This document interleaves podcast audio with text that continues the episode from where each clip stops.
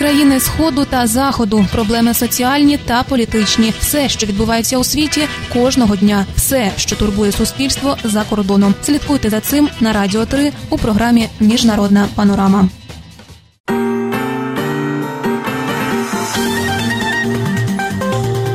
Новини Радіо Свобода. Коротко про головне на Донбасі поранені десятеро українських воїнів. Ціна нафти Брента впала до 47 доларів за барель. Конгрес США виділив 100 мільйонів доларів на опір впливу Росії. Далі докладніше.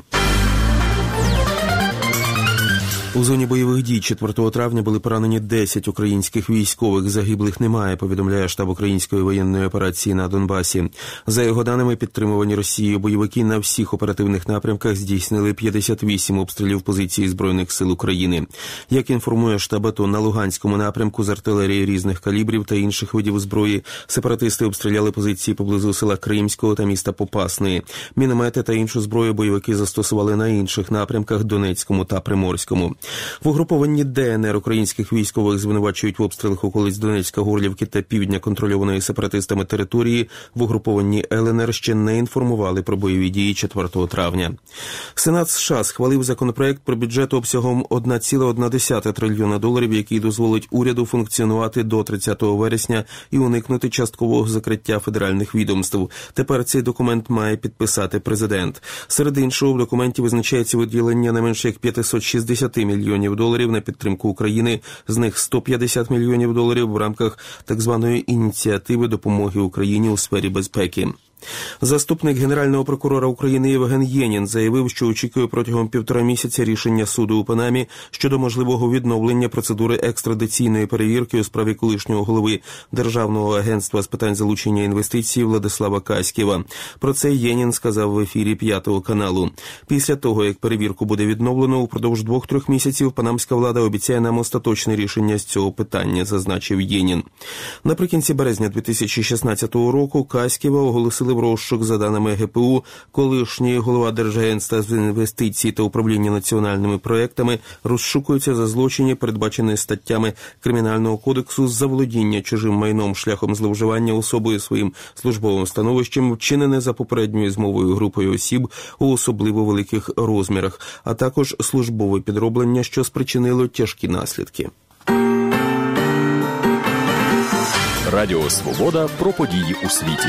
Котирування нафти еталонної північноморської нафти Брент обвалилися впродовж останніх двох днів. На торгах 4 травня ціна подолала психологічно важливу позначку 50 доларів за барель і опустилася до рівня близько 48,5 доларів. Зранку 5 травня падіння триває. Станом на 7,45 за Києвом ціна становила 47 доларів 5 центів за барель.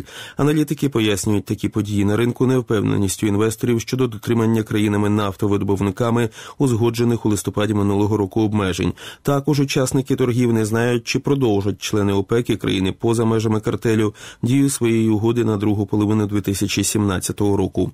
Іншим чинником, який впливає на котирування ціни чорного золота, є постійне зростання видобутку США в цілому і на сланцевих родовищах цієї країни. Зокрема, міністерство енергетики США раніше цього тижня повідомило, що обсяг видобутку сирої нафти в країні зростає 11 тижнів поспіль, що стало найбільш тривалим таким трендом із 2020 2012 року. Сирійська озброєна опозиція 4 травня відкинула план Росії щодо створення у Сирії зон безпеки, назвавши це загрозою для цілісності країни, і зазначивши також, що не визнаватиме Іран гарантом безпеки жодного плану щодо припинення вогню. Раніше у четвер Росія, Туреччина та Іран, посередники на сирійських мирних переговорах у Казахстані, підписали меморандум про зону безпеки у Сирії. Підписання меморандуму схвалив спеціальний посланець ООН Стафан Демістура. Найголовніше, що ця ініціатива сьогодні насправді є кроком у правильному напрямку, оскільки наполягає на конкретній деескалації на додаток до припинення вогню в чотирьох областях, сказав Демістура.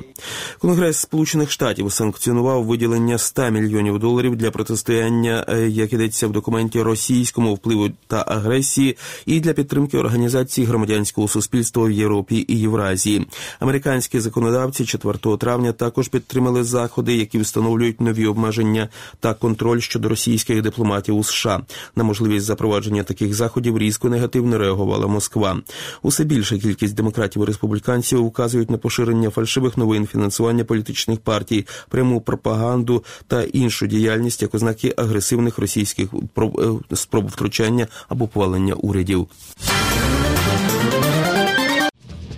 Країни сходу та заходу, проблеми соціальні та політичні, все, що відбувається у світі, кожного дня, все, що турбує суспільство за кордоном. Слідкуйте за цим на радіо 3 у програмі Міжнародна панорама.